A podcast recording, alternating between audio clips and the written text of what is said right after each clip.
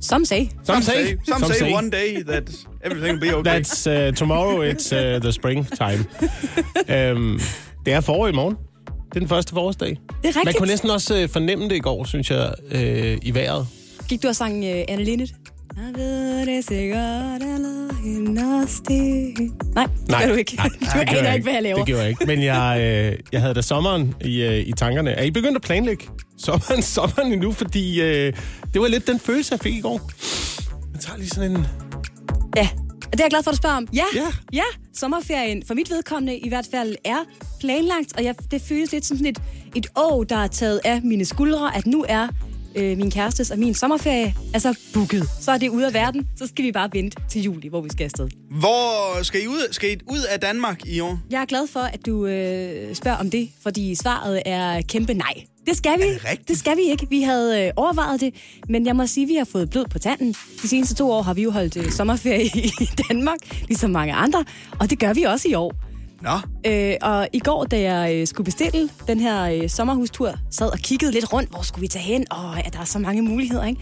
Der viser det sig, at øh, Mark og jeg, vi er blevet til alt det, som jeg havde håbet, vi ikke ville blive til.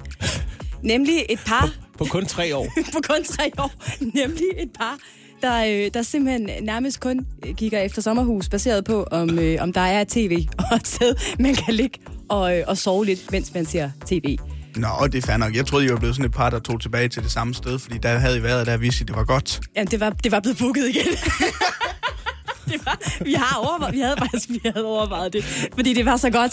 Så hvorfor ikke, så er der ingen grund til at, at tage nogle chancer, men det var det desværre booket de uger, vi skulle afsted. Nej, men det der med, at det var så vigtigt for os, der var et tv. Jeg havde fundet et perfekt sommerhus, så hyggeligt, god udsigt. Så kigger, kommer jeg til at kigge i faciliteter. Der var ikke noget tv, der var ikke noget opvask. Egentlig, der var ikke noget opvaskemaskine. Nej. Og så sidder Mark og jeg og kigger på hinanden og tænker, så er det jo ikke ferie. Hvis man, hvis man ikke kan se Tour de France, mens opvaskerne klarer alle de der tallerkener, hvor der har været jordbær og fløde i. Altså, er det ikke noget med, at I trænger til sådan et... Øh, hvorfor køber I et sommerhus? Fordi vi lige har købt rækkehus, Jacob. Det er jeg faktisk glad for, at du spørger om. Nå, fordi okay. øh, det er vi rigtig, rigtig glade for stadigvæk. Og vi havde også overvejet, om vi måske skulle have sommer i rækkehuset, som vi kalder det. Jamen, det, som der en er opvaskemaskine, der er, der er tv, der er et sted, er man kan ligge og sove. interesse. Ja, det lyder som en eller anden dansk film. Sommer i rækkehuset. Øh, men øh, så tænker jeg, det er måske også meget godt at komme lidt væk fra de store byer og sådan noget. Men hvor skal I øh, hen? Vi, tager, vi skal til Hundested. Hundested? Oppe i, Ja. op i Nordjylland? Nej, nej, øh, Nord- Nordsjælland. Op langt Nå. kyst, ikke så langt fra, hvad hedder det, Sjællands Odde der. Ja, Isefjorden deroppe Ja, der er en, det er en times tid fra København, så vi er heller ikke så langt væk. Så det bliver rigtig godt. Men kommer Tour de France forbi der? øh, nej, Er det mens Tour de France er i Danmark? Nej, fordi det kommer vi jo til at følge, øh, inden vi, vi tager i sommerhus efter. Så vi kommer til at køre rundt i vores Citroën C1, inden og følger feltet rundt i Danmark. Det bliver en pisse fed ferie, kan I godt høre, ikke? Der sker jo andet end, øh, end Ukraine, det gør der jo. Ja. Øh, og hvis man skal vide, hvor der sker noget i verden, så skal man kigge på døgnrapporten. Ja, der er altså meget guld derinde i, uh, i politiets døgnrapporter. For nogen, der, øh, nogen, der ikke holder fri, det er jo øh, 20-knækkene, rans, ja. ransmændene og andre ord med øh, mænd. Det er ligesom om, man ikke rigtig har fået det ord. Ransmændene, Ja, ransmænd. det har jeg aldrig hørt før. Har du aldrig hørt det? Hvad betyder det? Der er meget med mænd. Ransmænd. Ran. Nogen, der stjæler. Ran? Ja. Okay, det er heller aldrig Raner. Raner. Nå. Nå. Nogen, der... Øh, skal vi kalde dem lovovertrædere? Ja. Ja, der er i hvert fald Ja. nogle ransmænd i uh, Nykøbing Falster, for vi skal til den, uh, den sydlige del af Danmark. Og det, man skal vide om mig, det er, at jeg jo inderst inden er enormt uh, skadefro. Altså, hvis der er noget, som jeg synes er irriterende, træls, som jeg ikke selv er en del af nogle gange også, men også bare generelt set, så bliver jeg ret glad, når der sker noget træls for de her mennesker, mm. der så gør det her. Ja. Uh, og derfor så er jeg faldet over en artikel fra uh, TV2 Øst, som, jamen, den, den gør mig glad. Der er en uh, større gruppe unge i alderen 14-17 år, der igennem en uh, længere periode simpelthen har skabt uro og utryghed på Nykøbing Falster station. Man står simpelthen på stationen, de her unge gutter, så uh, hænger de ud i ventesalen, på perronen, og også i elevatorerne. Er det togkontrollørerne? Eller er det... Nej, det skulle gerne være nogle unge øh, lokale. Og øh, deres højtråbende og larmende adfærd skaber frygt blandt andre passagerer, som jævnligt tilkalder politiet, og de er altså opmærksomme på de her unge. Øh, jeg, der står ikke noget om det er fyre, men det, det går det jeg bare stærkt. Selvfølgelig er det det. Det er ransmænd, okay? Ja. Og øh, det var ingen øh, anderledes situation i øh, sidste uge, hvor man onsdag aften måtte øh, rykke en patrulje ud til stedet, fordi der simpelthen var flere unge, der nu blokerede elevatoren til, øh, på vej op til en af perronerne. Ej, seriøst. Øh, ja, der var en 5-6 unge, der havde øh, opholdt sig i den her elevator, spærret for, at andre til og fra toget kunne bruge den, altså gangbesværede mennesker og sådan noget. Folk med barnevogne Ja, og cykler, lige i, præcis. de kunne bare øh, øh, søle- sejle deres egen sø. Ja, øh, det fik så også nogle konsekvenser for dem. Øh, der var simpelthen for meget vægt ind i elevatoren. Mm. Så den kom til at sidde fast, den her elevator. og det er jo der, at mit hjerte bare siger... så de her, hvad var det, du kaldte dem? Ransmænd? Ransmænd. Iransmænd, ja. Øh, de sad fast i halvanden time i Nykøbing Falster øh, station i en Ej. elevator, fordi de skulle lege. Det lyder da ikke rart for dem. Det kan jeg godt lide. Så de fangede sig selv. Ja, de fangede sig selv. Hvor de er, jamen de er da, ja, de, fanger, de sidder fanget i elevatoren. Og det er en dejlig historie. Så kan jeg godt forstå, at man, øh, man må være en lille smule skadesfro. Nu lovede vi, at det skulle øh, handle om nattøj. Så lad os, lad os komme i gang med det, Anne. ja, tak. Fordi du har fundet en nyhed. Det har jeg nemlig. Det er øh, TV2 Løje, som er øh, hovedstadens regional tv-station, der skriver om et plejecenter i Solrød Kommune, hvor personalet fremover om natten vil tage nattøj på, når de skal på nattevagt. Øh, og det gør de, fordi øh, i stedet for at have uniform på, så signalerer de ligesom over for beboerne på plejecentret, som også i nogle tilfælde øh, har demens, at hov, det er nat, vi skal sove, så hvis øh, de demente beboere kommer ud på gangen, så siger de, personalet har også nattøj på, jeg har nattøj på, det vil sige, jeg skal i seng. Og det betyder egentlig, at øh, det, gav, det giver en anden stemning på plejecentret øh, om natten. Det er derfor, man vælger at gøre det. Ja. Og så tænkte jeg bare, om vi måske kunne øh, lade os lidt inspirere af det her plejecenter i Solrød, og så øh, simpelthen prøve herinde også at tage nattøj på morgen tidligt. Måske bare den første times tid. Vi sender jo rigtig, rigtig tidligt. Altså sende i nattøj. Ja, Men der, er tænker jo ikke, ikke, at det kunne gøre noget, noget godt for stemningen. men, men der er jo ikke nogen, der kan se os. Nej, men vi, vi kan se hinanden, Jacob, ikke? Så kan, man, så kan man sige, nå okay, Jacob, når du har taget silkepyjamasen på, nå det er dejligt, og Oliver, når du sover i, hvad ved jeg, sloprok eller et eller andet, og så, kan Jamen, man, jamen, så det- bliver stemningen lidt anderledes. Jeg tror, det, jeg tror måske, det, det er der, vi skal hen af, Anne, fordi at jeg er ikke sikker på, at hverken Jakob eller, eller du har lyst til at se mit nattøj. Hvorfor? Det, jeg, jeg skal bare begynde nu med at tage tøj af, eller hvad? Nå, ej, du må da have noget nattøj, Oliver. Nej. Nej, Det, jo, altså mit nattøj er, at jeg kan godt finde på nogle gange lige at ligge med mine underbukser på i en times tid, inden jeg så tager dem af for at skulle sove. Ej! Altså, Ej. du kører, du, du kører altså, Ja, det gør jeg. kommando? Ja, det kan jeg love for. fuldstændig nøgen. Hvad så, hvis der går ild i din lejlighed, og du skal ud? Jamen, det kan, det kan ske. Det kan, det kan, eller der sker et eller andet, Oliver. Så står jeg da dernede. Og, jeg, og jeg tror næppe, at jeg vil være den eneste, der står dernede nøgen. Ej, det, det tror jeg faktisk. Okay, men, men lad os lige prøve at vende det her med nattøj, fordi der, er- der, er jo, der er jo mange måder at gøre det på. Ja, Der er mange måder at sove på, og der er også nogle helt forfærdelige måder ja tak. øh, at, at sove på om ja. natten. Ikke? Men lad os, lad os prøve lige at vende det. Og øh, vi, vi er jo i gang med at tale lidt om nattøj, og det er vi, fordi at Anne, du har fundet en, øh, en nyhed med mm. nogle øh, plejehjemsansatte, som øh, er begyndt at have nattøj på om natten. Ja, det giver jo ret god mening, fordi det signalerer over for beboerne, at nu er det nat, og nu skal vi sove. Men jeg tænkte bare på, om man ikke kunne tage den videre og også indføre nattøj på arbejdspladsen. I hvert fald lige de første timer, hvor man lige skal i gang med dagen. Men det virker som om, at I er ikke helt klar på det. Nej, og det er jeg ikke, fordi at øh, Oliver lige har afsløret, at han sover commando. Så det vil Ja. jo, øh, det vil, hvis han skal have sit nattøj på. Ja. Jeg, jeg kommer også til at tænke på, at det er måske faktisk ikke alle kolleger, man har lyst til at vide, øh, altså, hvad de sover i. Altså, Øh, ja, fordi... Øh, altså, hvad er det værste, man kan gøre om natten? At det er jo lige meget, kan man sige, hvis man er alene. Men det der med, at, øh, at man måske begynder at sove sammen med nogen, mm. og så finder ud af deres nat, natrutiner, og hvordan de ligesom sover. Det, nogle gange kan det ikke engang være nattøj, nogle gange kan det bare være, være ekstremt underligt. Altså, øh, har- kender, jeg ved ikke, om I kender dem der, der sover med åbne øjne. Åh, det er klamt. nej, er der nogen, der gør det? Ja, ja, ja. Det, jo, jo, jo, jeg synes, det ser lidt spooky ud. Og så ligger de bare, Ja. du ved, Ej, det er da ikke rart. vågner op om natten der. Er du vågen? Nej. Nå, okay. Okay. Ja, det er, det er super mærkeligt. Ikke lige så mærkeligt som, øh, som det, Oliver, du fortalte om med at sove øh, i t-shirt, men kun t-shirt. Jamen, det er fordi, jeg har set, jeg har set folk, der, der netop sover. Hovedsageligt mænd, der, der sover i en t-shirt, men så ikke har Noget andet på. noget andet på. Det synes jeg bare ser underligt ud, når t-shirten sådan stopper lige over ballen. Men det er også, hvad er logikken? Er det, fordi man tænker, der er noget, der skal luftes? Eller lige... Øh, det, jeg ved det ikke.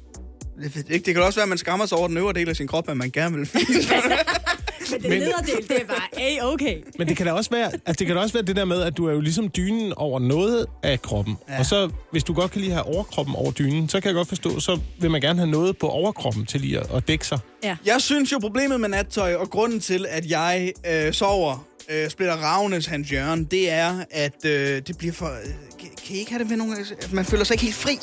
Altså sådan, hvis man har... Øh, så, så krasser det lidt, og så ligger det op mod huden og sådan noget i ens nattøj. Og... Altså, så du en velcro-dragt, eller hvad? Nej, men jeg, kan jo, jeg bevæger mig meget, når jeg sover. Altså, jeg kan jo for eksempel godt lide pølsen imellem benene. Altså, snakker vi om... Altså dynen om- op imellem benene, ikke? Så, Okay. så den ene... Den jeg, ene skulle, jeg skulle også lige være med. Det ene...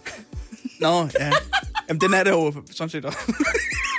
Så var vi to pølser mellem benene. Jeg, så, jeg så med to pølser mellem benene. Og den ene af dynen. Ja. Godt.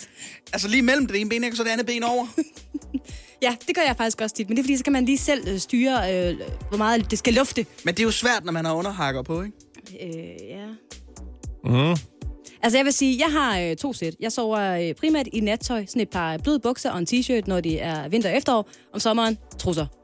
Fordi så Nå. kan man ligesom selv varmeregulere lidt, ikke? Og, og så, jeg kan egentlig meget godt lide om vinteren, at der er sådan lidt... Uh, jeg, så, så putter jeg mig lidt ind, så kan jeg godt lide, at der, der er sådan lidt lag på, ikke? Når det er lidt blødt. Ja. Men jeg kan ikke forstå, hvorfor jeg skal hænges ud for at sove nøgen. Jeg tror, der er mange, der gør det. Jeg, jeg har gjort det før. Da jeg boede i lejlighed, Ja. øhm, der har jeg også, der har jeg også Hvorfor gjort har du det stoppet? enkelte gange. Jamen, fordi, det, fordi jeg flyttet på landet nu, og det er virkelig koldt Nå, om natten. Har I gasfyr? Er det der? Øh, nej, det har vi ikke. Vi har ikke øh, gasfyr. Vi har øh, varmepumper.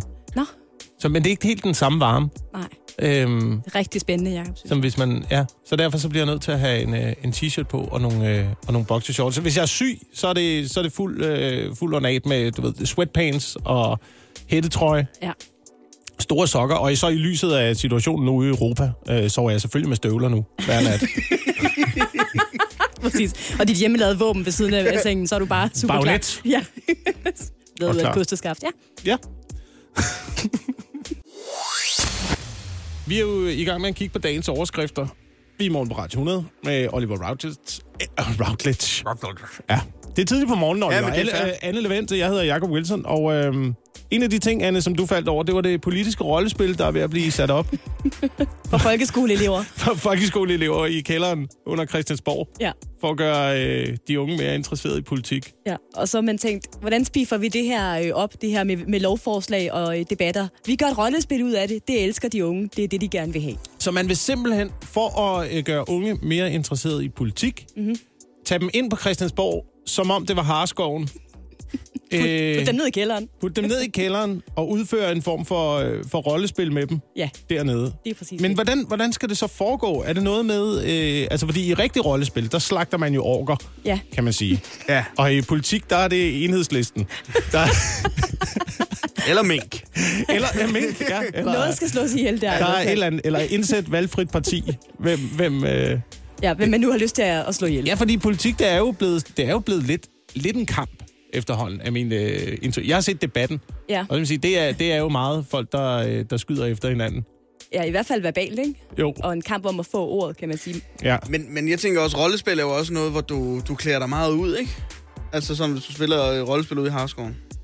Jo, man skal ligesom være en eller anden figur, Ja. Føler jeg. Så, man, så jeg ved ikke, om det er noget med, at når man skal ned i kælderen, så skal man vælge, om man vil være Mette Frederiksen, eller Jakob Ellemann, eller Søren Pape. Hvilken rolle har man lyst til at indtage? Ja, ja. Støjbær. Ja, eventuelt. Ja. Så, så skal man jo... Ja, så bliver man lukket ind i et fangehul dernede. er det ikke sådan, det foregår? Jo. Det ved jeg ikke. jo. Der tror jeg, jeg vil tage Jacob Ellemann, hvis jeg skulle vælge for en dag. Jeg gad bare godt opleve, hvad han sådan går og bøvler med i løbet af en dag, Jacob Ellemann. Altså sådan, jeg synes, alt virker så godt for ham. Altså, han har altid et flot øh, jakkesæt på, øh, pænt trimmet øh, skæg, og så håret til siden, ikke? Altså, Ja. han må have et eller andet, der bare, han bakser med. Øh, jeg, ved, jeg ved ikke, om øh, han er der mere, men jeg tror måske, jeg vil tage øh, Bertel Hårder. Ja, han er der stadigvæk. Er han stadigvæk i Folketinget? Ja, ja det, kan, det kan undre. Nå, det kan Jamen, undre lidt. fordi at, øh, jeg tænker, Bertel Hårder, det er jo også, øh, kan man sige, det er, jo, det er jo sådan en, der kaster med besværgelser. Ja, Jamen, han er troldmanden, ja. Tænker, han er, han er Gandalf. Jamen, han, han er nemlig Gandalf, ikke? Hvis man... Øh, Bør for satan. Det er ham, der ved alt, kender alle besværgelser og Ja. formler på Christiansborg, ja. hvis man har brug for et eller andet. Ja. Ja, Battle Hårder. Hvad, øh, men hvad, hvad vil man ellers kunne vælge? Hvad, altså, er, det noget med, er det noget med, at man ikke har, ligesom, man ikke har svær, ligesom man har i rollespil? Der har man jo sådan nogle... Har man sådan, sådan noget pap, pap lovforslag? Ja, Jamen, altså det er faktisk sådan, der står her, og jeg ved ikke helt, om, om spillet er det rigtige ord, men der står, spillet er bygget op omkring politikernes arbejde og de processer, et lovforslag skal igennem, når en ny, ny lov skal vedtages. Så jeg ved ikke, om det er noget med, at man får udleveret øh, nogle papknapper, en rød og en grøn, alt efter hvad man har lyst til at stemme på. Altså hvis man lige skal stemme om et lovforslag eller et eller andet. Ja. Øh, men det lyder jo utrolig kedeligt. Man kunne vel også være Pia Olsen Dyr. Altså, det er jo meget nemt. Hun skal jo bare følge i Mette Frederiksens fodspor. ikke selv tage nogle øh, beslutninger. Nej, det er rigtigt. Hvem mindre Mette Frederiksen bare gå 5 meter bag ved hende hele tiden. Er du, i hvert fald- er du der igen? Op med at følge efter mig. Stop så, Pia! Gå du væk. Find din egen vej. Jeg ved ikke, om man skal vælge uh, Messerschmidt. Ej, Er det et godt valg? Der er ikke nogen, der gider være på hold med en. Øh, nej, nej, der er ikke, han spiller alene lige i øjeblikket. Lader det til i hvert fald. Men det er altså... øh, hvorn- Hvornår løber det her af stablen? Hvornår øh, er det i erhvervspraktikugen? Hvornår øh... Øh. skal de unge i praktik, og kan man melde sig til det? Jamen, det er, det er fra i dag, man lancerer det her tilbud, så jeg tror, det er noget med, hvis man nu er en skole, der ser det her, og man tænker, ej, vi er der nogle klasser, der gerne vil ind, så tror jeg bare, man skal ringe til øh, Henrik Dam, Folketingets formand, og sige, hvad så, Henrik? Skal vi mødes nede i kælderen? Og så øh, tage os til spil. Og så tror jeg, han siger, I kommer bare vinder. Nu skal vi en lille smule ud i øh, naturen. vi, skal en, øh, vi skal se på et, øh, på et dyr, som er i kraftig vækst i Danmark. Det lovede jeg jo, vi skulle kigge på. Er det der musik noget, du har hentet fra Sims, Jakob?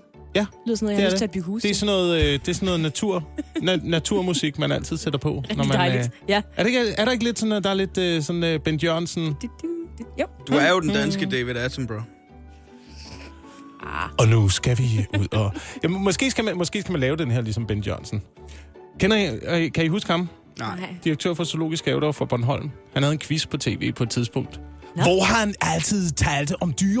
Og så talte han sådan her. Og det er det, vi skal til nu. Vi skal ud i naturen og se på den danske havørn. Øh, det bliver lidt pres, hvis jeg snakker sådan hele Det bliver tiden. meget langt. Ja, det gør det. Men det er, det er havørnen, vi skal, vi skal kigge på i dag i nyhederne. Der kan man læse, at øh, havørnen er i kraftig vækst i Danmark. Sidste år, der blev der optalt hele 153 par havørne. Hold derop. Ja, Hvor er i det Danmark. flot, ja. Mm. Masser af havørne, de var altid uddøde i øh, 2000. Men nu er de altså kommet tilbage, og man anslår, at der er en havørn på Lolland Falster, der er far til dem alle sammen. Hold da Så op. der er altså en, øh, en, en ørn der fra det Lolland, syd, syddanske, der har været om sig med de andre... Øh, Hvor, ved man, hvor mange han sådan øh, har, har befrugtet? Ja, det er mange. Det må være rigtig mange. Og vi kommer Øh, det ikke nærmere. Det er nej. rigtig mange. Ja. Vi skal ikke ind i noget øh, ørne, ørnegris her til morgen. har, den har sådan en liste, hvor den lige noterer. Så var der... Der er ligesom sådan en rigtig playboy her. Ja, præcis. Så var der ørnen over i den høje rede, jeg lige var over at besøge, og så var der ørnen nede, nede, nedenunder i den lidt lavere rede, der lige forsøgte. Jeg ved ikke, hvordan det foregår med ørne, om de har en form for ørnetinder. de, Hvor damerne kun har én ørn at vælge mellem, åbenbart. Altid den samme, der dukker op. åh, det ville være dejligt at være på ørnetinder, hva'? Bare som den eneste ørn. Men der er altså masser af havørne. Også op, hvor jeg bor, er, øh, er havør, havør, havørnen også øh, slået sig ned i skoven. Øh, Gribskov ved Esrum Sø. Men du er jo også meget glad for altså, fugle i din baghave og sådan noget. Kommer den forbi nogle gange hos dig? Ja, og det er jo så det, der er problemet med, øh, med ørne, ikke? Fordi øh, det er jo et øh, voldsomt stort rovdyr. ja. Det er det jo. Og jeg bor deroppe, og øh, min bror bor faktisk også i nærheden. Og øh, han har også høns, og de er også... Øh, eller hans høns, de er fritgående ude i haven, og han bor lige ned til skoven.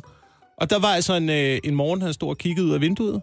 Hønsene, de går stille og roligt Åh, og, nej. og pikker Og hvad? efter noget korn. Det hedder det, pikker efter korn. Pikker? Ja, med næbet mm. nede i jorden. Går de og og, pikker lidt.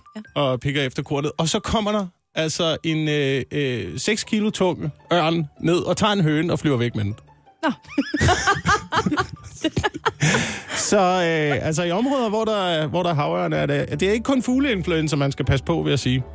Ej, det skal jeg da lige love for. Er der egentlig gribe i Gribskov? Gribe? Gribskov?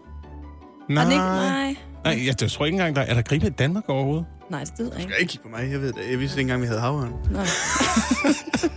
Du er da fra Nordjylland, der er der også masser af havørn deroppe. Men i hvert fald, øh, ørnen er i øh, kraftig vækst. Jeg er glad for det, men øh, luk, lige, øh, luk lige hønsene ind, ikke?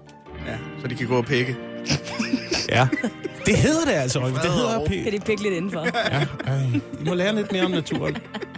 Hjælp en, du holder af med at tage det første skridt til bedre hørelse. Få et gratis og uforpligtende hørebesøg af Audionovas mobile hørecenter. Så klarer vi det hele ved første besøg, tryk dig nemt i eget hjem. Bestil et gratis hørebesøg på audionova.dk eller ring 70 60 66 66. Lad os sige, at du får en knæskade på skituren til Østrig med veninderne. En all-you-can-eat knyttelbuffet hjælper lidt. IF hjælper meget. Velkommen til IF Forsikring. Mindre bøvl, mere Bygma. Kan du heller ikke finde følgesedler og fakturer, når du skal bruge dem? Så hent Bygma Pro-appen på din telefon og få styr på alle papirerne fra din arbejdsdag, så du har dem lige ved hånden. Opret dig og bliv endnu mere effektiv med få klik allerede i dag. Vi er Bygma, og vi er ikke farmatører. Og nu skal det også handle om danskernes alkoholvaner. Ja, eller nærmere øh, bestemt, de unges alkoholvaner, Jakob Oliver. Fordi de unge nu til dags, de Hvad er der drikker, de drikker, og de drikker, og de kan simpelthen ikke styre det. Nej, det er da fedt. Det er dig, Anne snakker om. Ja, Det er, Oliver. faktisk, det er faktisk lige før, du ikke øh, hører til i den her aldersgruppe, jeg taler om, Oliver. og se, hvor trodsig han sidder derovre Ja, nu. ja. Ikke? Sådan rigtig ungt, tilbagelænet, armene over kors. Nø. så fortæl mig, hvad jeg skal stoppe med at drikke. Altså, Jamen, du skal øh, stoppe med at drikke de milde alkoholformer, fordi det er i hvert fald dem, som øh, de to store supermarkedsgiganter herhjemme, Coop og Selling Group, nu vil have forbudt for unge mellem 15 og 17 år.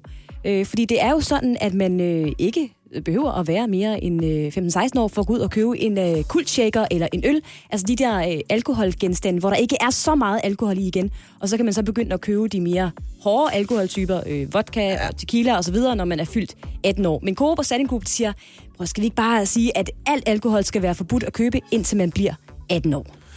Og jamen, den der aldersgrænse på alkohol, jeg ved ikke, øh, om jeg er 100% enig i det. For jeg tror bare, man, ja, altså, jo, jo flere forbud, tror jeg, at jo mere man går amok, når man så endelig øh, får sluppet tøjlerne Ja. og får lov til at komme i gang. Måske skal vi bare tilbage til, at alkohol, det smager rigtig dårligt, som da jeg voksede op. Men det er jo netop det, der er problemet. Altså, har Coop selv smagt, hvor godt en Breezer Pineapple den kan smage, når den lige har fået lov til at stå på køl i et par timer, og helt kold og... Men det kan være, man, det kan være, man faktisk skulle, skulle gøre det omvendt. Altså sådan så, at man kun må købe tequila, altså når man øh, er 16 til 18 år. Så er det eneste, man må drikke, det er simpelthen øh, tequila, fordi så tror jeg, at man står med at drikke. Det ville være markant bedre, ja. Hvis du Ja. bare sagde, okay, det eneste, I må købe, hvis I er øh, 15 til øh, 18 år, det er øh, alkohol, der er over 20 procent, eller et eller andet. Ja, også fordi, også fordi så drikker man sig fuld i det, og så kan man ikke drikke det resten af livet. Sådan har jeg det blandt andet med, øh, med tequila. Men jamen, det har jeg også med tequila. Jeg har drukket så meget tequila. Altså bare lugten af det, så får jeg altså virkelig, virkelig, virkelig meget kvalme. Men, Tequila er klamt. Ja. Jeg kan heller ikke drikke det længere. Jeg har det også med, hvad hedder det, øh, de der øh, øh, små grønne, altså granatæbleshotsene. Oh, De var the shit, lige da, da jeg var begyndt at, at drikke mig i hegnet. Ja. Jamen, kan I se, det er mere fornuftigt, ikke? Tilbage til, at uh, vi skal bare have alkohol til at smage dårligt. Ja, Alle skal drikke, øh, hvad hedder det, rød Aalborg. Ja, Malibu-rom. Det, Ej. det har jeg et uh, rigtig dårligt forhold til. Jeg kunne faktisk, efter jeg, jeg tror, det var noget af det første, jeg kom til at drikke mig fuld i. Det var Malibu-rom. Jeg kunne ikke spise en Bounty i to år. Sådan havde jeg det, jeg var på øh, Roskilde det ene år. Det eneste, vi havde at drikke, det var øh, varm cola blandet med vodka. Altså, jeg kunne, jeg kunne ikke drikke cola i tre år efter, fordi al cola smagte af varm vodka for mig. Det var øh, helt, helt frygteligt. Og jeg vil sige, jeg tror heller ikke, det kommer til at ske, det her øh, forbud, fordi øh, Coop Group, de siger, det skal være politikerne, der tager initiativet. Ja. Og politikerne, de er sådan lidt, det, det kigger vi lige på, ikke? de har smagt breezer, ja. politikerne. Og de ved godt, hvor godt det smager. Nej, jeg bliver tørstig nu. Og vi har kigget lidt på dagens morgenaviser, og øh, en af overskrifterne i dag, det er, at, øh, hvad siger du, Anne, der er politisk flertal til at indkalde flere værnepligtige. Yes, det er Berlingske, der har historien om, at der øh, simpelthen er et flertal på Christiansborg, der måske synes, det er på tide at justere antallet af værnepligtige en øh, smule op. Det er jo faktisk bare faldet og faldet de senere år. Også øh, tiden, man er inde og være værnepligtig, er jo også blevet sat ned. Jeg mener, det varer fire måneder nu, så er, man, øh, så er man færdig med det. Men har I også været igennem alt det der, hvor man bliver indkaldt, får et brev eller noget i sin e-boks, og så øh, skal ind og trække et nummer i en stor skål, eller hvordan foregår det? Ja, det har jeg. Du har, du har fået brevet, Oliver, men du var ikke inde. Jo, det var jeg. Jeg var inde, og øh, med næb og klør, skulle jeg til at sige, fordi at jeg, jeg kom ikke første gang, kan jeg huske. Og så fik jeg lige et brev igen og sagde, halli, hallo, kammerat, kan du så lige komme herind? Vi har brug for dig. Du havde travlt med at være på øh, Crazy Daisy i Jørgen, eller hvad? Nej, det var fordi, jeg kunne huske, at jeg skulle ud og rejse, og jeg tænkte, gud, jeg skal bare... Altså, jeg blev nødt til at trække frinummer, og så tænkte jeg, ja, der kan også bare lade være med at dukke op. Øh, men så endte det så med, at jeg blev kaldt ind dagen inden, jeg skulle ud og rejse. Og det sagde jeg også til dem, da jeg så var der. Sagde, jeg skal, jeg skal til Nepal i morgen. Øh, jeg skulle på den der backpacker-tur efter gymnasiet. Nå. Øh, så, så jeg kan ikke, sagde jeg så. så du er så simpelthen så du dårligt. skal trække et nummer, kammerat. Jamen, så gør jeg det. Og så trækker jeg frinummer og var rigtig lykkelig. Altså det vil jeg sige, hvis man får et brev, så skal man huske at møde op. Fordi jeg har, jeg har været i, øh, i militæret. Jeg har været ude og hente en, der ikke har mødt, mødt op. Nej. Med en, øh, med en maskinpistol. Ja, Så, øh, men det kan jeg godt huske, det stod der det, er også. det, jamen, det er det, man gør. Det er det, man gør. Så kører man ud. Men det stod der også som, Banker man på. Kan du så trække det som en eller anden form for trussel i det der brev, at de kunne hente en på en, ens adresse. Så jeg kunne huske, at jeg ikke var hjemme den dag. Jeg besluttede mig for ikke at være hjemme. Ja, så kan vi ikke gøre noget. Så ved vi ikke. Så, øh, så må vi køre hjem igen.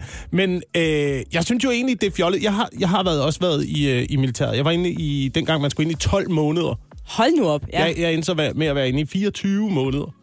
Du ikke øhm, ud derfra igen. Ja. Nej, jeg kom ikke ud derfra igen. Men jeg synes egentlig, det var lidt fjollet faktisk, det der med at, at indkalde værnepligtige øh, i det danske forsvar. Jeg synes, jeg synes man skulle... Øh, hvis man ville spare penge, så er min holdning nu, at man burde droppe alt militær, og så kun have hjemmeværnet. Nå. Hvorfor? Ja. Altså, øh, vi har set, hvor effektivt det kan være i de sidste konflikter rundt omkring i verden. Hjemmeværende. Hjemmeværnet, prøv at se, det er også det, der sker lidt nu i, øh, i Ukraine, ikke? Og prøv at tænke på, hvor billigt det er. Prøv at tænke på, hvor billigt det er. Alle soldater, de skal have løn og sådan noget, ikke? Hjemmeværnet, de gør det gratis. De møder op gratis. det er hver weekend. Men hjemmeværnet, jeg, jeg, tænker bare mere på, øh, på nogen i, i refleksvest, der guider til, til parkering, og øh, altså, er ude med, med ja. når der er, er vandskader og sådan noget. Altså, de gør en kæmpe indsats, men, men til at gå i krig, Jacob. Ja, ja, det er selvfølgelig rigtigt. øhm, Altså ikke dem, jeg vil lade til at stå for os, hvis tyskerne kommer, vil jeg bare sige. ej, det var, det var ikke lige gennemtænkt, faktisk. Godmorgen og øh, velkommen indenfor hos Morgen på Radio 100 med Anne Lavendt, Oliver Routledge, jeg hedder øh, Jacob Wilson, og øh, Oliver, du, havde, du snakkede om, at du havde skilt dig af med noget. Det er jo svært for os alle sammen, hvis der er noget, man øh, virkelig er glad for. Ja. At sige farvel og tak. Jeg har gjort det blandt andet til øh, Flow TV, Nå, Facebook på min øh, telefon. Godt klaret. Ja, det er mange år siden. Jeg ryster ikke mere. Nej. Jeg har det hver søndag, der siger jeg farvel til kulhydrater, men så om mandagen, så er jeg Så, der ikke. Så er jeg der igen. igen. Så er der pasta for alle pengene. Ja. Jamen, øh, det, det er ikke nogen stoffer eller noget, bare rolig. øh, det er heller ikke snus, det stopper jeg heller ikke med. Øh, men det er måske en form for stof. Øh, Volt, Volt.dk skulle jeg til at sige. Volt har, har jo, er jo en app, som øh, man har øh, kunne benytte sig af de seneste par år i øh, nogle af de større byer i øh, Danmark. Det er faktisk også ved at være udbredt i nogle af de øh, lidt mindre øh, byer. Men det er en, altså en form for udbringningstjeneste af takeaway. Ja. Øh, du bestiller takeaway på den. Øh, der er en masse restauranter, øh, som øh, tilbyder den her service. Så er der et bud, der går ind på restauranten, henter maden og leverer den til din dør. ja, primært på cykel. På cykel, ja. Ja, som kommer I bare styrtende med sådan en blå taske på skuldrene. Øh, og det har jeg været ufatteligt glad for. Altså, hold nu op, hvor har jeg bare været stor kunde hos Volt. Men hvad er der så sket? Hvorfor øh, nåede du til den erkendelse, at du øh, blev nødt til at slette appen? Det blev for tilgængeligt. Det blev for nemt. Det, det, jeg skulle ikke tænke over det længere. Altså sådan, så, så, så sidder man der, og klokken er blevet seks, og tænker, det giver jo ingen mening at begynde at lave mad nu. Altså sådan, det, kan, det, det blev for sent for mig at spise. Jeg skulle også op igen i morgen tidlig. Jeg bestiller på Volt. Bang! Og så går der alligevel 40 minutter, 50 minutter, og på den tidspunkt kunne du have noget at handle, og have noget at lave mad, og altså spise noget, der var bedre for dig, og billigere. Ja, det bliver rigtig dyrt i længden. Det bliver nemlig ekstremt dyrt i længden. Og man sidder derinde, og så bestiller man siger, Nå, ej, 129 kroner for en burgermenu, det er da ikke så galt. Så er der lige levering, 59 kroner Ja, ja, eller 39 kroner. Ja. Og man bliver jo en slave af det der. Så jeg er nået frem til den erkendelse. Jeg har prøvet at sige til mig selv, brug det mindre, men nu har jeg slettet det. Det er flot, Oliver. Tak. Hvornår øh, slettede du den? Det gjorde jeg i sidste uge, da jeg ikke var i København, og tænkte, det, det er jo ikke noget problem. Jeg kan jo sagtens, uh, jeg var på vinterferie, jeg tænkte, det, uh, det kan jeg da sagtens leve uden. Og nu har jeg haft to dage i København, og jeg tænkte, puh ja, det er lidt svært for mig, det her, kan jeg godt mærke. Nu begynder abstinenserne at komme. Ja, det gør det.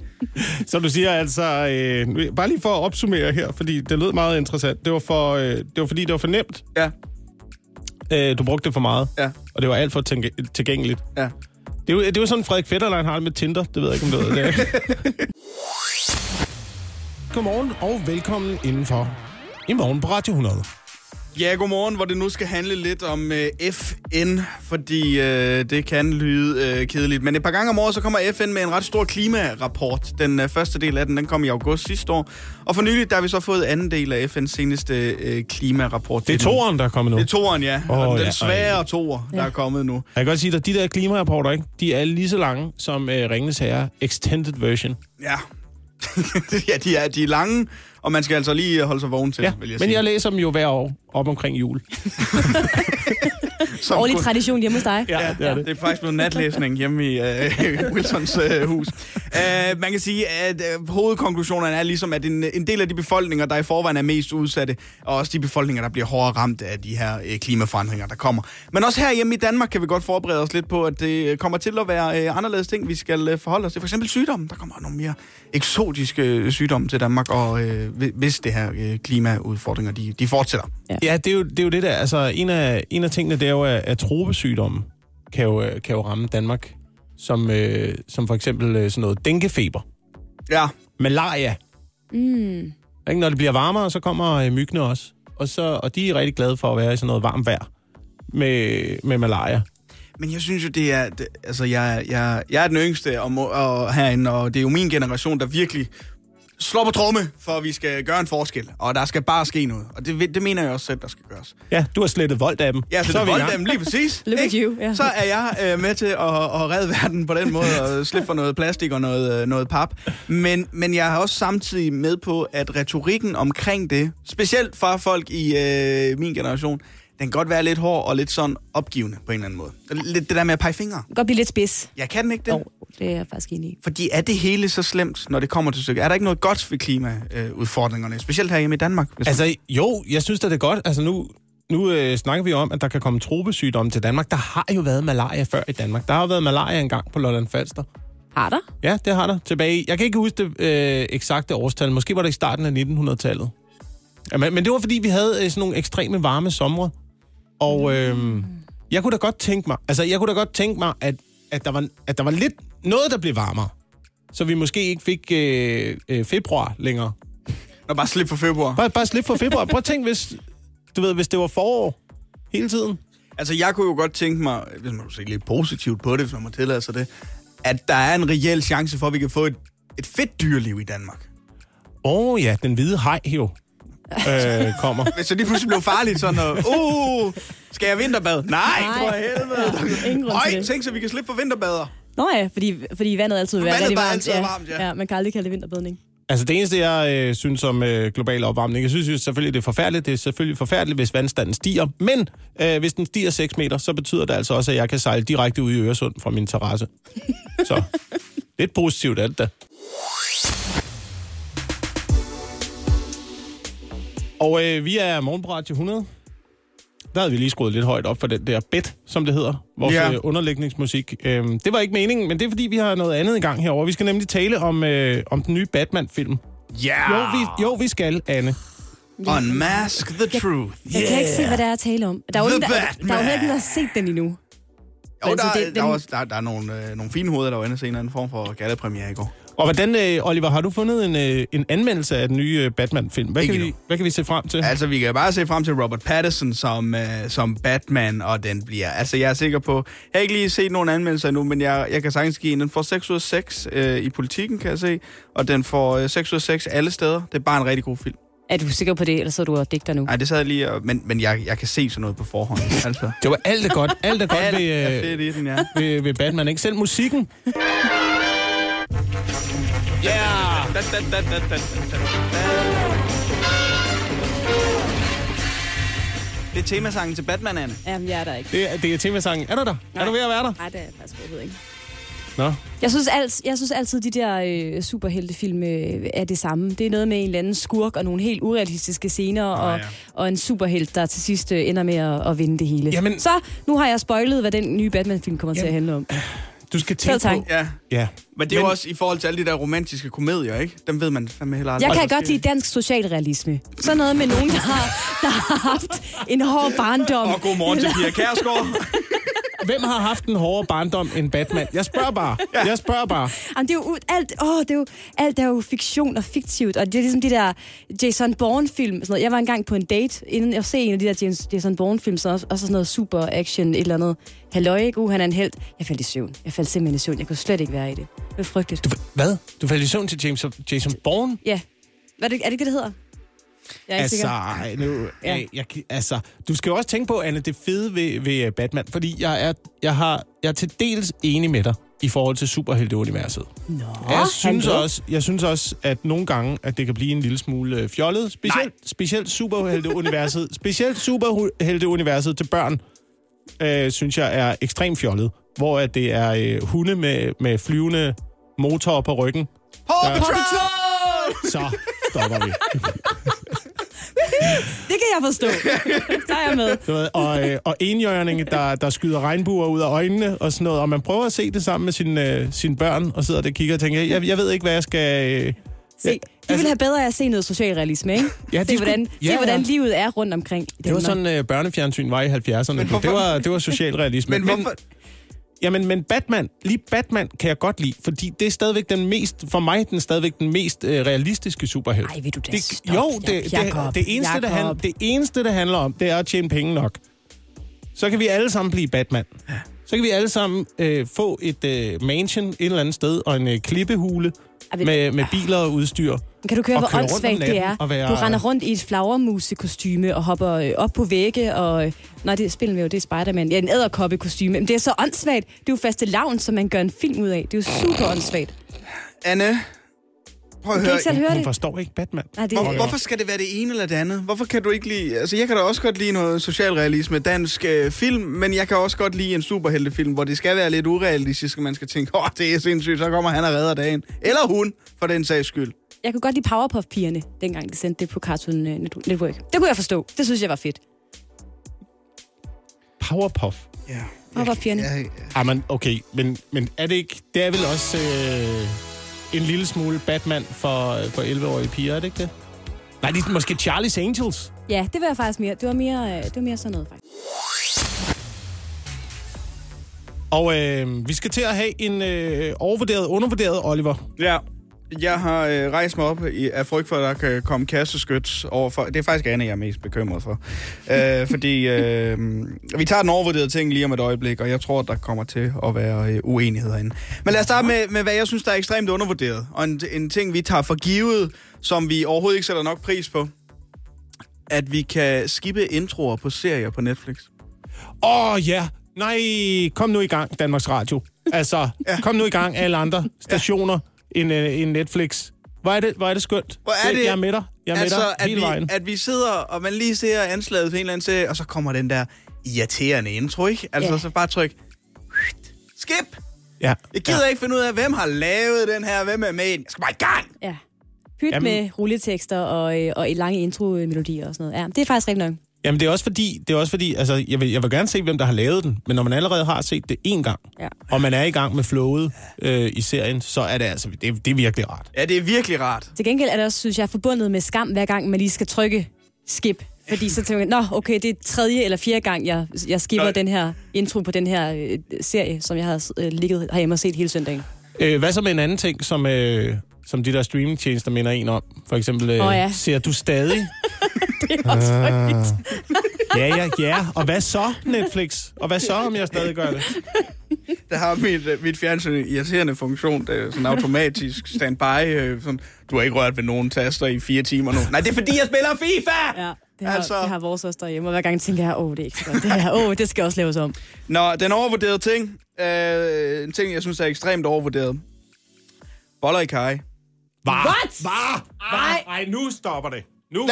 Så kom der lige en spritus øh, Det er, øh, Anne sidder og kaster ting herinde i studiet nu efter Men det, Så rasende, må jeg lige sige så det her? rasende blev du. Ja, det er fordi, det her boller i kaj, det er den ret, jeg altid bestiller, når jeg skal hjem til Moe.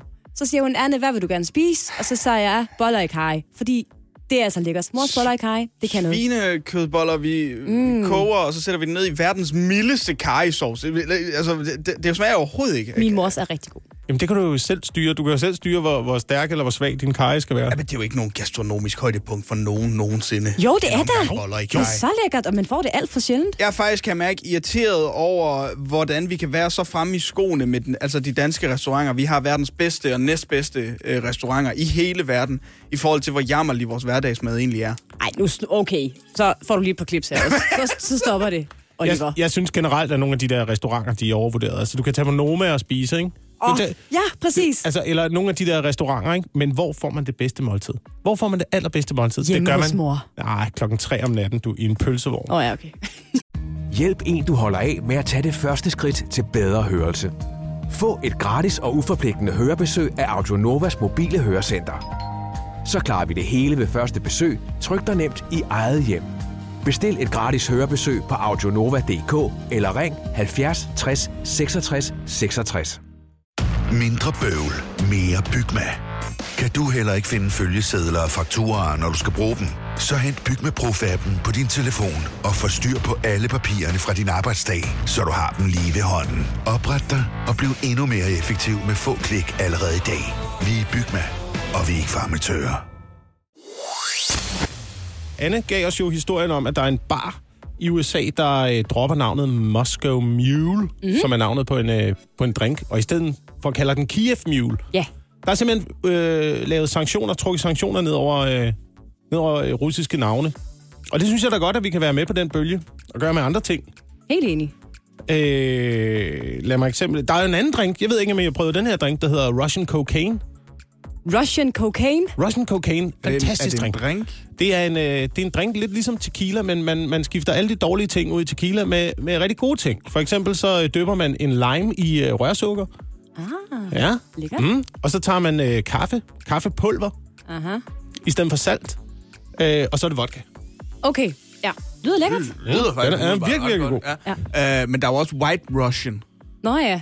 Det er jo en drink, jeg godt kan lide. Meget mere Ja. ja. alkohol, ja. Ja, øh, som jo er mælk og kalua og øh, et eller andet. Jeg kan ikke huske det. Ja. Men det er en rigtig god drink, skal jeg love jer for. Men den kan, den, altså, det synes jeg heller ikke er i orden længere. Kan Nå, men hvad skulle, vi, hvad skulle vi så kalde den, Oliver? Noget med mælk eller fløde. Mælke, mælke, mælkedrink. Mælkedrink. Ja. Flødeshot. Der er jo, der er jo også, øh, det er meget, øh, for nogen i hvert fald populær, øh, russisk salat. I ved, I ved godt, hvad det er, ikke? Hvem, hvem er det populært det for? der, siger du? der er det- nogen, der køber det. Ja, det der øh, rødbeder, ikke? I sådan en form for mayonnaise. Og så er der noget med noget kapers i og, og sådan noget, ikke? Men jeg ved ikke, om det faktisk ville være en direkte fornærmelse at begynde at kalde det noget for ukrainsk salat i stedet for. Altså Nej. om ukrainerne ville tage det til sig som noget positivt, det er jeg ikke sikker på. Nej, der synes jeg bare, at vi skal fjerne russisk salat fra markedet. Fuldstændig. Bare, altså... Væk med det. Boy, Ja. Boykot det helt. Det skal fuldstændig ud. Ja, så er, der, øh, så, er der, så er der ting, som man... Jeg ved ikke, om man kan gøre noget ved det, men, men det er karusser, for eksempel. Karusser. Fisken. Er det en fisk, der er hedder en, fisk. en, øh, en karusser? Ja. Karusser, karusser. Der er vel også øh, åle roser. ja, ruser skal, vi- ja, skal vi ikke bruge til at fange fisk mere. Nej. Og, og russisk roulette. Ja, det må de egentlig gerne få lov til at beholde. Det er jo sådan en ret farlig form for roulette, ikke? Og ja, det kan man sige. Det passer Der, måske hvor de faktisk dræber hinanden. bedre end nogensinde før. Og øh, det er jo en stor dag, specielt her i, øh, i studiet. Anne har fødselsdag. Vi har fået på plads. Det samme har Ronan Keating og Camilla Cabello. Så det er måske ikke så overraskende, at dit øh, sangtalent er bedre end Jakob og mit. ja, det er nok derfor. Jeg Det minder være- meget om Camilla Cabello jo, på mange måder, synes jeg. Ja. Man kan google hende, så kan man se, hvordan jeg ser ud. Men øh, hvis vi lige skal kigge lidt på, hvad der ellers er sket på den her dag, så var det for et år siden, at Kina de indførte en, øh, en lidt speciel lov, vil jeg da gerne have lov til at, at kalde den. Øh, det var øh, ganske enkelt en lov om, at øh, ægtefæller i forbindelse med en øh, skilsmisse kunne søge om øh, økonomisk kompensation, hvis man mente, at der var forskel på, hvor meget man hver især havde bidraget til at løse de huslige pligter. Ah, det ringer en lille klokke. Øh, på den her dag for et år siden, der var det sådan, at en øh, kinesisk domstol havde pålagt en mand at betale sin ekskone 47.000 kroner i forbindelse med deres øh, skilsmisse, fordi de havde fundet bevis på, at hans, ja, så nu ekskone havde øh, klaret flere af de huslige pligter, mens de var gift. Hun har simpelthen vasket mere tøj, hun havde lavet mere mad og gjort mere rent end ham, og øh, det skulle han så betale for Okay. nu. Havde man også øh, havde man inddraget de øh, udendørs huslige, huslige øh, pligter i den opgørelse? Det eller er det nogen, der bor i lejlighed, eller hvad det er? Det var Fordi en nogle gange, så tænker man, forretningsmand, tror jeg, som, som brugt... Prøv at høre, den vil, jeg vil godt tage den her. Nu rejser jeg mig lige op. okay, Og så siger okay. jeg, det er fuldstændig fair, at den kvinde får andel i nogle af de mange penge, som hendes mand har været ude at tjene på arbejdet, mens hun har passet alt derhjemme og sørget for, at hans liv kunne rende rundt. Hun har garanteret hentet børn og sørget for, at han fik tøj på kroppen og, og mad i munden og sådan noget. Så selvfølgelig skal hun også have lidt ud af det, at hun også har slæbt derhjemme. Men får hun ikke noget ud af det generelt set med en skilsmisse, hvis han er så rig? Det ved jeg, det er da ikke sikkert, siden hun ligesom har, har sagsøgt ham. Det lyder da som om, at hun synes, hun blev snydt i forbindelse med skilsmissen, hvor hun også har taget ja. en del af slæbet. Men man kan sige, hvis han ikke havde været ude på, øh, på arbejdet og tjene nogle penge, så havde hun jo ikke rigtig noget hus at gøre rent. Det kan da godt være, hun havde haft det. Men jeg ser det der Hvordan? som et, Hvordan? øh, Hvordan? et... Jeg ser det der som et teamwork. Så kan det godt være, hun havde arbejdet. Så kan det godt være, hun havde haft mulighed for det. Men nu havde hun ligesom en, en mand, der måske arbejdede rigtig meget. Og så tog hun, øh, så tog hun den anden del af arbejdet, som det jo er at, at passe et, øh, et hus. Og det synes jeg er helt fair. Ja, i hvert fald en lov, som... Den er ikke kommet til Danmark endnu. Det og- skal den. Vi er morgen på Radio øh, 100 med øh, Oliver Routledge og øh, Anne Lavendt. Jeg hedder Jacob Wilson, og der er blevet øh, diskuteret her i studiet. Anne, du har fødselsdag. Ja, lad os snakke om det. Nej, har vi nu. Hvordan, hvordan har din fødselsdag været indtil nu? Den har, du faktisk været, den har været øh, rigtig god. Det startede med, at jeg stod op i morges og kom øh, ud i mit øh, rækkehus, som var pyntet op med flag. Mark havde, inden han gik i sim, simpelthen øh, hængt flag op over det hele, hvilket var dejligt. Så kommer jeg herind på arbejdspladsen, og så kommer vores øh, dejlige praktikant Sofie med øh, rundstykker og croissanter på jeres bestilling. Eller? Ja. Ja, præcis. Og så er det, at stemningen bliver dårlig derfra. Ja, men det er du selv udenom. Ej, det er jeg ikke selv ud om, Oliver. Det, øh, det må jeg sige. Jeg tager et dejligt rundstykke, jeg skærer det over, jeg putter smør på, jeg putter Nutella på. Hvorefter, ja, hvorefter, det var Oliver, der, øh, der agerede en, en kast oplyd der. Hvorefter Oliver siger, det gør du bare ikke! Og så siger jeg, åh jo, jeg spiser smør under Nutella, og sådan er det. Ja, det er kontroversielt. Det er Nej. kontroversielt, men jeg vil, jeg vil være med på dit hold, Anne. Tak skal du have. Jeg gør det også. Jeg spiser også øh, smør under Nutella. Hvorfor? I synes ikke, det er, det er flydende nok? Øh, det, det mangler lige noget, noget smør til, for det glider ned, eller hvad? Men det handler ikke om det, det handler om, at det smager bedre. Det, det smager det lækkert. smager bare bedre. kommer der lige sådan en ekstra lag med smør og Nutella. Det er, mm, det er så nice. Det er ligesom at putte flødeskum i kakaoen. Altså kakao, lækkert Nej. nok, men flødeskum i, åh, Nej. endnu bedre. Det er det samme med smør og Nutella. Ej, det er for, det er for voldsomt, synes jeg. Flødeskum i kakao. Ej, Jacob.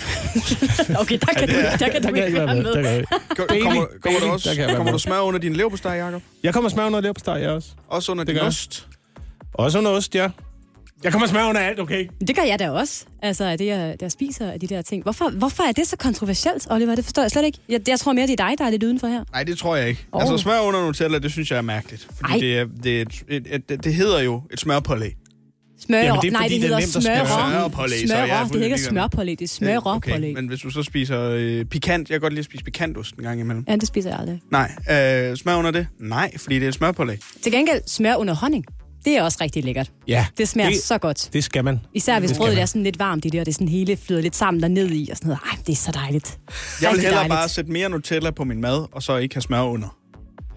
Jamen, det er ikke det, det handler om, Oliver. Det handler om, det handler om at smagen ændrer sig Ja. en lille smule. Og bliver mere lækker. Altså, så tænker man, uh, Nutella, kan det blive mere lækkert? Ja, smør under. Bum, der var den.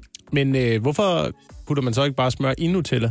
Altså fra producentens side. Det Fordi tror jeg det også, ikke er man meningen. Jeg, jeg tror også, at man, jeg tror, der er rigeligt med, med sådan noget i Nå, forvejen. okay, så det er bare... Det er, det Det er bare lige det ekstra lag, der gør det. Det er ekstra smør.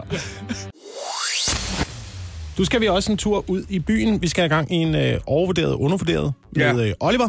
Og du har, du, har, du har snakket om, at det er en ting, som... Øh, jeg kan ikke finde ud af, er det overvurderet eller undervurderet, men det er noget med at gå i byen og møde øh, damer.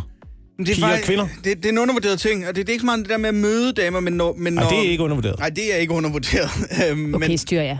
men, Ej, øh, altså, nu må, øh, jeg lever gennem Oliver, ikke? Han er den unge her på holdet. Jeg, jeg er familiefar og har ikke været i byen i 10 år. men jeg ved ikke, Jacob, om du har prøvet med din øh, kæreste, øh, kommende kone, at være ude og shoppe tøj?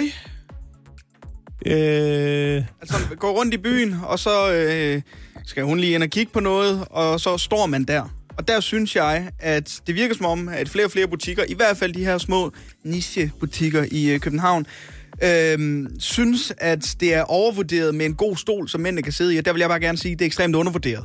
Men der skal gerne være en god stol, man kan sidde i, mens at man er med sin kæreste ude og kigge på tøj, eller på et eller andet nipsnaps, der skal stå et eller andet fint sted i en lejlighed. Skal der ikke gerne være mere end en god stol? Skal Altså, gerne så man kan slænge sig, eller et eller andet. Ja, en Playstation eller Ja. noget. Hvordan det vil I hjælpe med at finde de rigtige størrelser og, Men det skal og det rigtige tøj, hvis I skal ikke. sidde ned samtidig? Det giver da ingen mening. Hvad, hvad snakker du om? Jeg snakker om, at hvis man står derinde og prøver et par jeans og finder ud af, at ens numse er vokset lidt, så er det meget rart lige at kunne sige, hey, skat, find lige dem her i en, en, øh, en størrelse større. Og Men- til eventuelt også lige de lyserøde med, der hænger ved siden af. Altså, så kan I ikke bare sidde der i en stol og drive den af. Hvad tror I? Shopping, det er hårdt arbejde. Jamen, Jeg er jo ikke ekspedient, jo. Jeg er jo ikke tjener. Nej. Jeg er jo... Jo, når man er med ude at shoppe, så hjælper man hinanden. Også lige med at vurdere, om, om tøjet sidder, som det skal. At, når, lige snart jeg er ude og øh, går rundt i byen med min kæreste, så bliver mine altså ben 10 kilo tungere. Må jeg Fordi du sådan bærer ting for "Ej, hende, hvor eller er der er en stol henne, jeg kan sidde på? Altså, det er så irriterende. Men Anne, det er jo derfor, I har veninder. Jo, ikke? Det er jo dem, der skal med ud og shoppe. Det skal jo ikke gå ud over os mænd, jo. Det er også derfor, vi får kærester, for så kan vi shoppe med endnu flere mennesker. Det er, vi udvider bare vores shoppingkreds ved at, ved at få mænd ind i vores liv. Jeg synes, en god stol i en butik er, er undervurderet. Det burde der være alle steder. Okay. Så kommer vi til den overvurderede ting. Ja. Laurbærblad. Ja. Altså, nu er jeg ikke uddannet kok, men jeg nægter at tro på, at man vil kunne mærke en forskel i den mad, man, øh, man laver, hvis nu vi bare fjernede laurbærbladet fuldstændig fra alle hylder.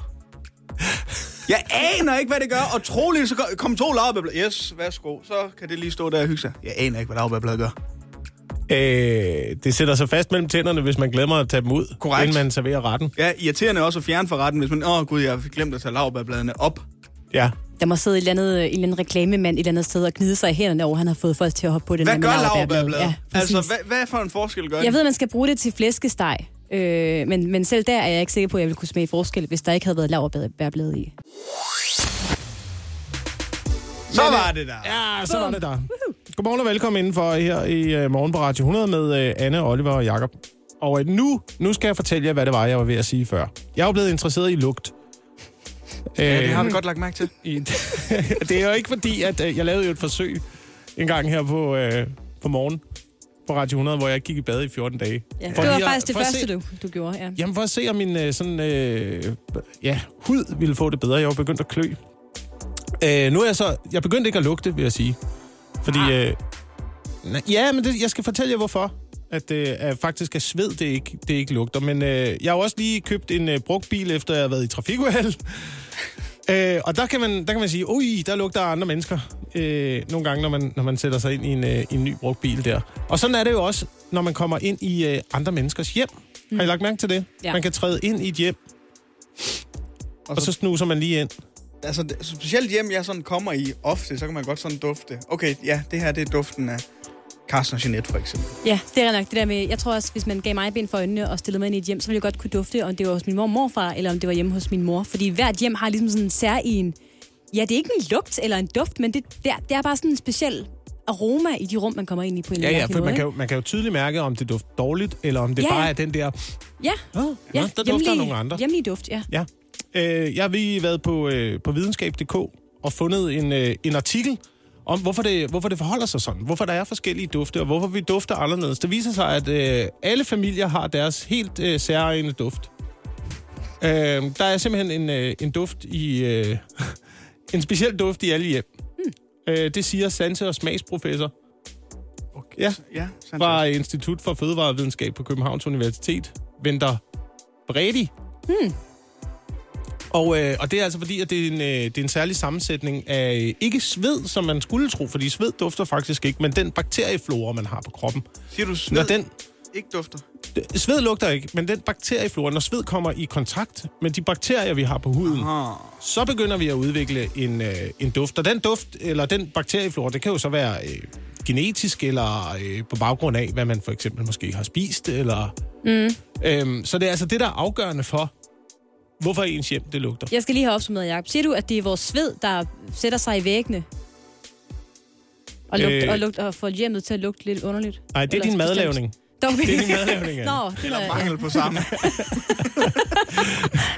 Fordi det er selvfølgelig også en anden faktor, der kan spille ind. Men hvis vi kun, hvis vi kun Madsved, taler... ja. Ja, hvis vi kun taler om menneskerne, der bor i huset, så er det altså, øh, så er det altså de bakterier, vi har på huden, der kommer i kontakt med sveden, der gør, at man øh, udvikler sin egen øh, særlige lugt. Også, også den parfume og shampoo, man bruger. Nå, jamen det kender jeg godt. Det er ligesom nogen, der, der bruger et bestemt vaskemiddel, ikke? Sådan, så når man krammer dem, så lugter de altid af det samme skyllemiddel, eller hvad nu de bruger. Bamseline. Ja, den gode gamle, gode gamle Pamseline. Ja, men jeg tror altså, jeg tror, fordi jeg, jeg er bare bekymret derhjemme i øjeblikket. Jeg havde sådan på fornemmelsen den anden dag, da jeg sad derhjemme og tænkte, åh, er jeg en af de der mærkelige lugte hjem? Kender I ikke dem?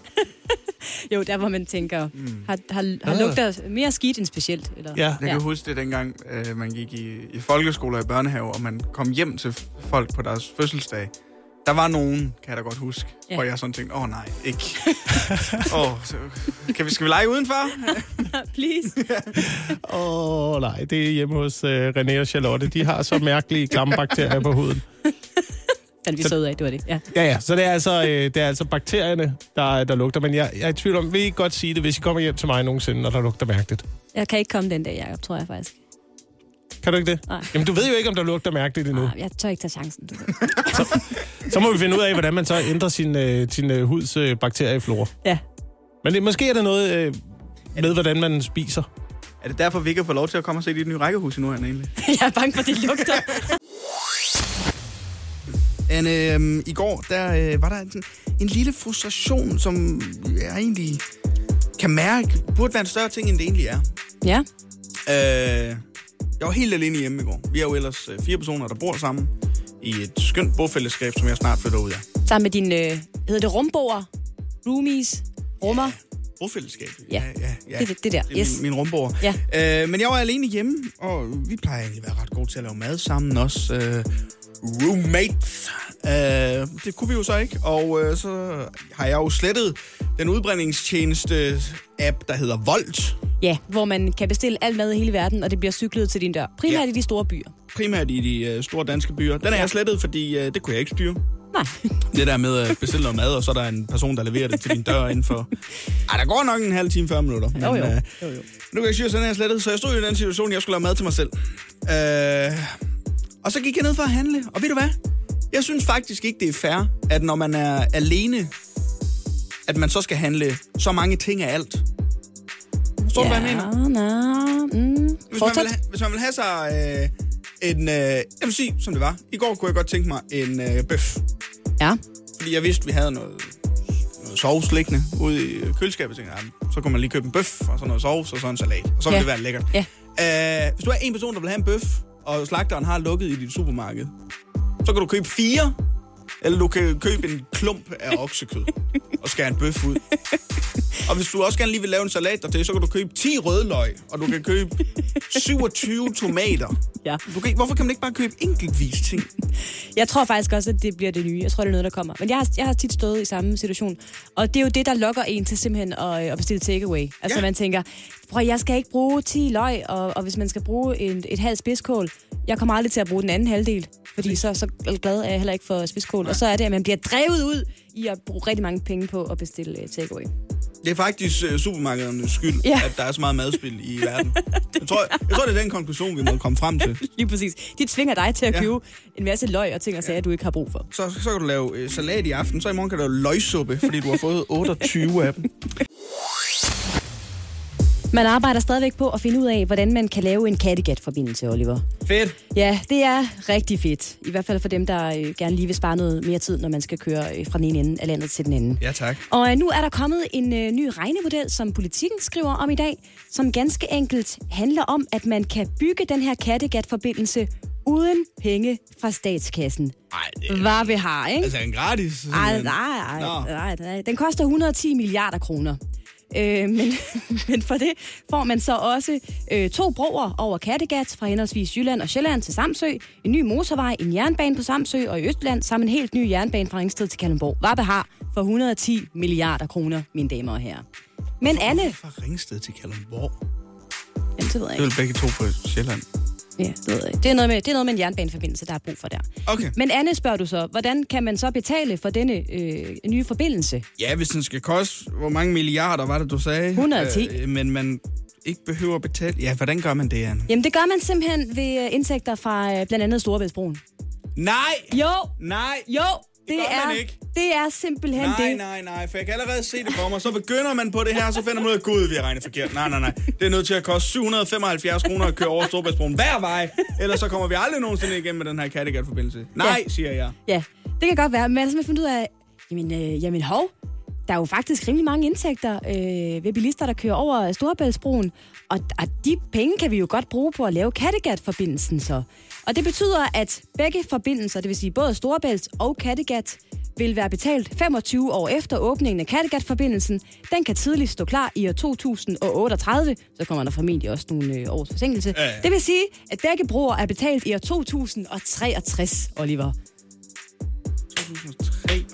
Ja, der er du 340 år gammel, så vidt jeg, øh, så vidt jeg kan ud. Ej, du er omkring 67, Ja. og jeg er lige, jeg er lige et år ældre. Jeg er så jeg er end 68. 67, hvis den... Så Er du? er jeg ikke blive færdig i 2063. jo. Tror du, jeg er født for fire år siden, eller hvad? Jamen, jeg har aldrig været rigtig god til. Jeg har aldrig været rigtig god anyway, det kan godt være, at du ikke når at opleve det. Jeg ved det ikke, Oliver, men det, det er lang tid til, ikke? Men Jeg så, er så... Altså, jeg er så forvirret omkring den Storebæltsbro, fordi jeg synes, den ene halvdel af landet siger, den er betalt af det, der tjener sig ind 400 gange den bro, og ja. Den anden halvdel siger, øh, som reelt politikere siger, ja, men den bidrager jo rigtig meget til Ja. ja. andre... og, Øh, og der har du faktisk forklaringen. Altså, den er faktisk betalt ud, eller øh, man har kørt så meget over den, at den vil være betalt. Men fordi politikerne nemlig tager pengene og bruger på andre infrastrukturmæssige formål, så bliver der ved med at være gæld i broen, og derfor, derfor bliver man ved med at opkræve penge fra bilisterne. Og det kommer man altså til indtil år 2063, hvor vi er 500 år gamle, det Oliver. er skruen uden ende, den Storebæltsbro. Og nu skal vi til at øh, se lidt på øh, ugen, der er gået, Anne. Ja, eller rettere sagt, ugen der gik, sagt med musik. Ja. Ja, den, den var der ikke helt, men det, vi, vi arbejder på det. Det gør vi. Og øh, det er jo her, hvor øh, der har været en, en historie, som enten har fyldt meget i det her program, eller fyldt meget generelt set i øh, landet i løbet af den her uge, som vi så siger med musik i stedet for. Vi har valgt et musiknummer, som vi synes passer til. Ja, Eller måske i mit tilfælde ikke helt så godt. Men det finder vi ud af. ja. og jeg vil gerne øh, begynde, så kan vi gemme det dårlige til sidst, Oliver. Eller det, du har fundet, ikke? Og øh, den sang, jeg har fundet, den er måske en lille smule nem. Altså, jeg tror godt, du kan gætte, øh, hvad den relaterer sig til, der er foregået i løbet af ugen. Men, men prøv, lige at, prøv lige at sætte den på.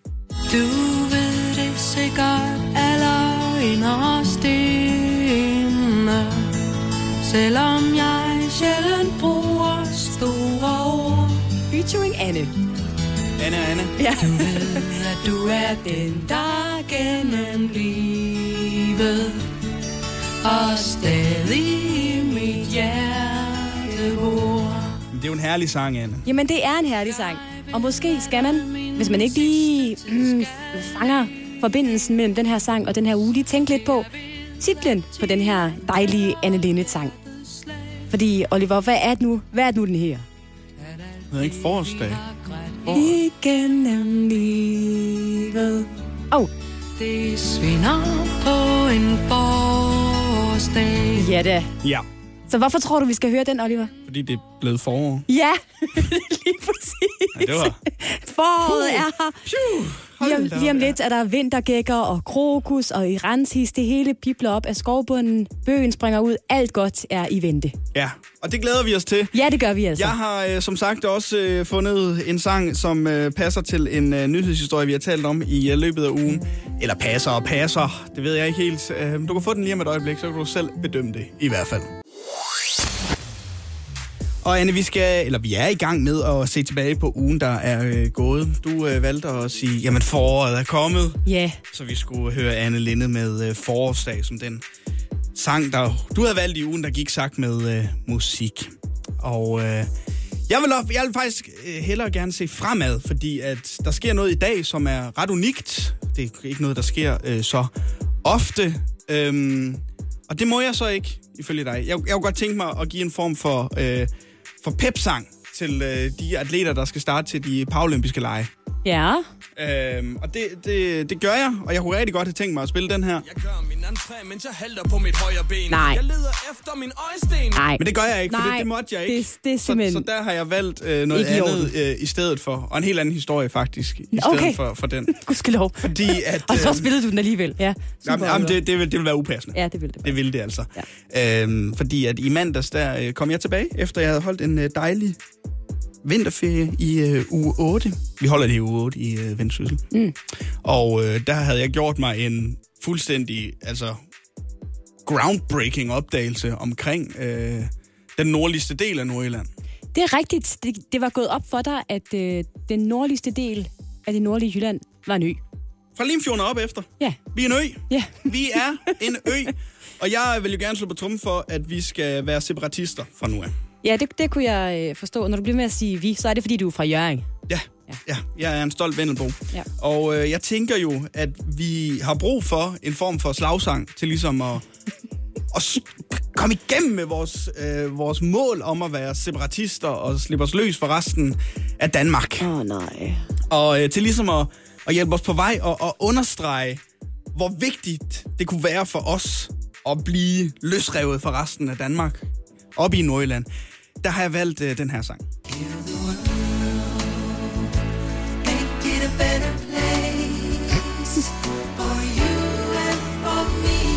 Oliver sidder og vugger med armene frem og tilbage.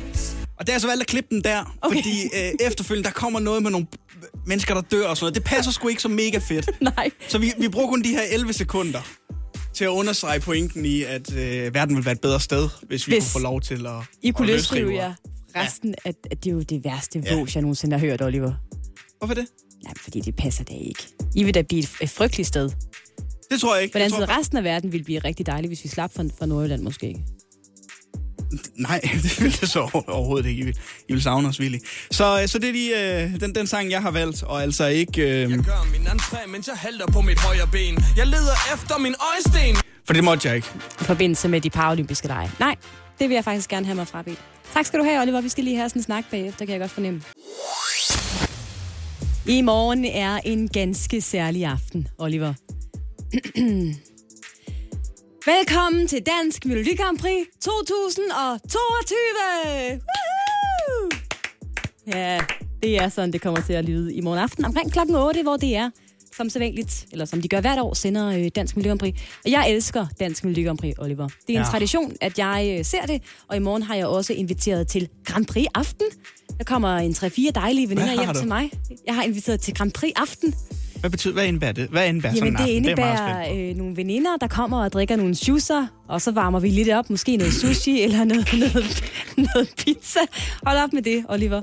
Øh, der er ingen grund til at grine af det. Og så, så laver jeg lige nogle stemmesedler, sådan, så man undervejs i programmet kan sidde og, og holde øje med, hvilke sange, som man selv synes er, øh, er rigtig gode i løbet af showet. Ja. Og det er jo alt sammen fryd og gammel. Eller er det? Nej, det er det faktisk ikke. Fordi der er noget, der har gjort mig fuldstændig rasende i år. Øh, mig selv og så utallige andre Melodi Grand Prix fans er i oprør over en ny stemmemulighed, som DR har åbnet for. Jeg ved ikke, hvad der foregår Man stemme via en app. hos DR. Ja, det kan man, og det, det er egentlig det er fint nok. Nå, okay. men, men det nye i år er, at man via den her DR Grand Prix-app, en app har de nemlig, simpelthen har kunnet stemme hele ugen Nå, hvor fint. hver, nej, hver dag har man, nej Oliver, hver dag har man, har man haft en stemme, hvor man lige har kunnet gå ind og sige, så vil jeg gerne stemme på sang nummer 3.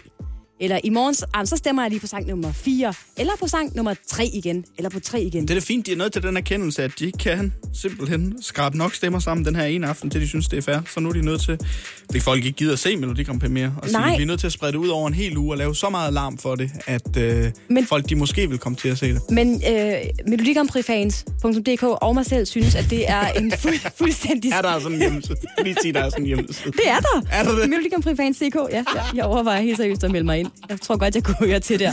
Hold nu op. Vi har en, vi har en dejlig, dejligt fællesskab, også der godt kan lide Grand Prix. Men vi er i oprør over det her, fordi det kan godt være, at man nu kan gå ind og høre sangene, før de bliver øh, optrådt med live i morgen.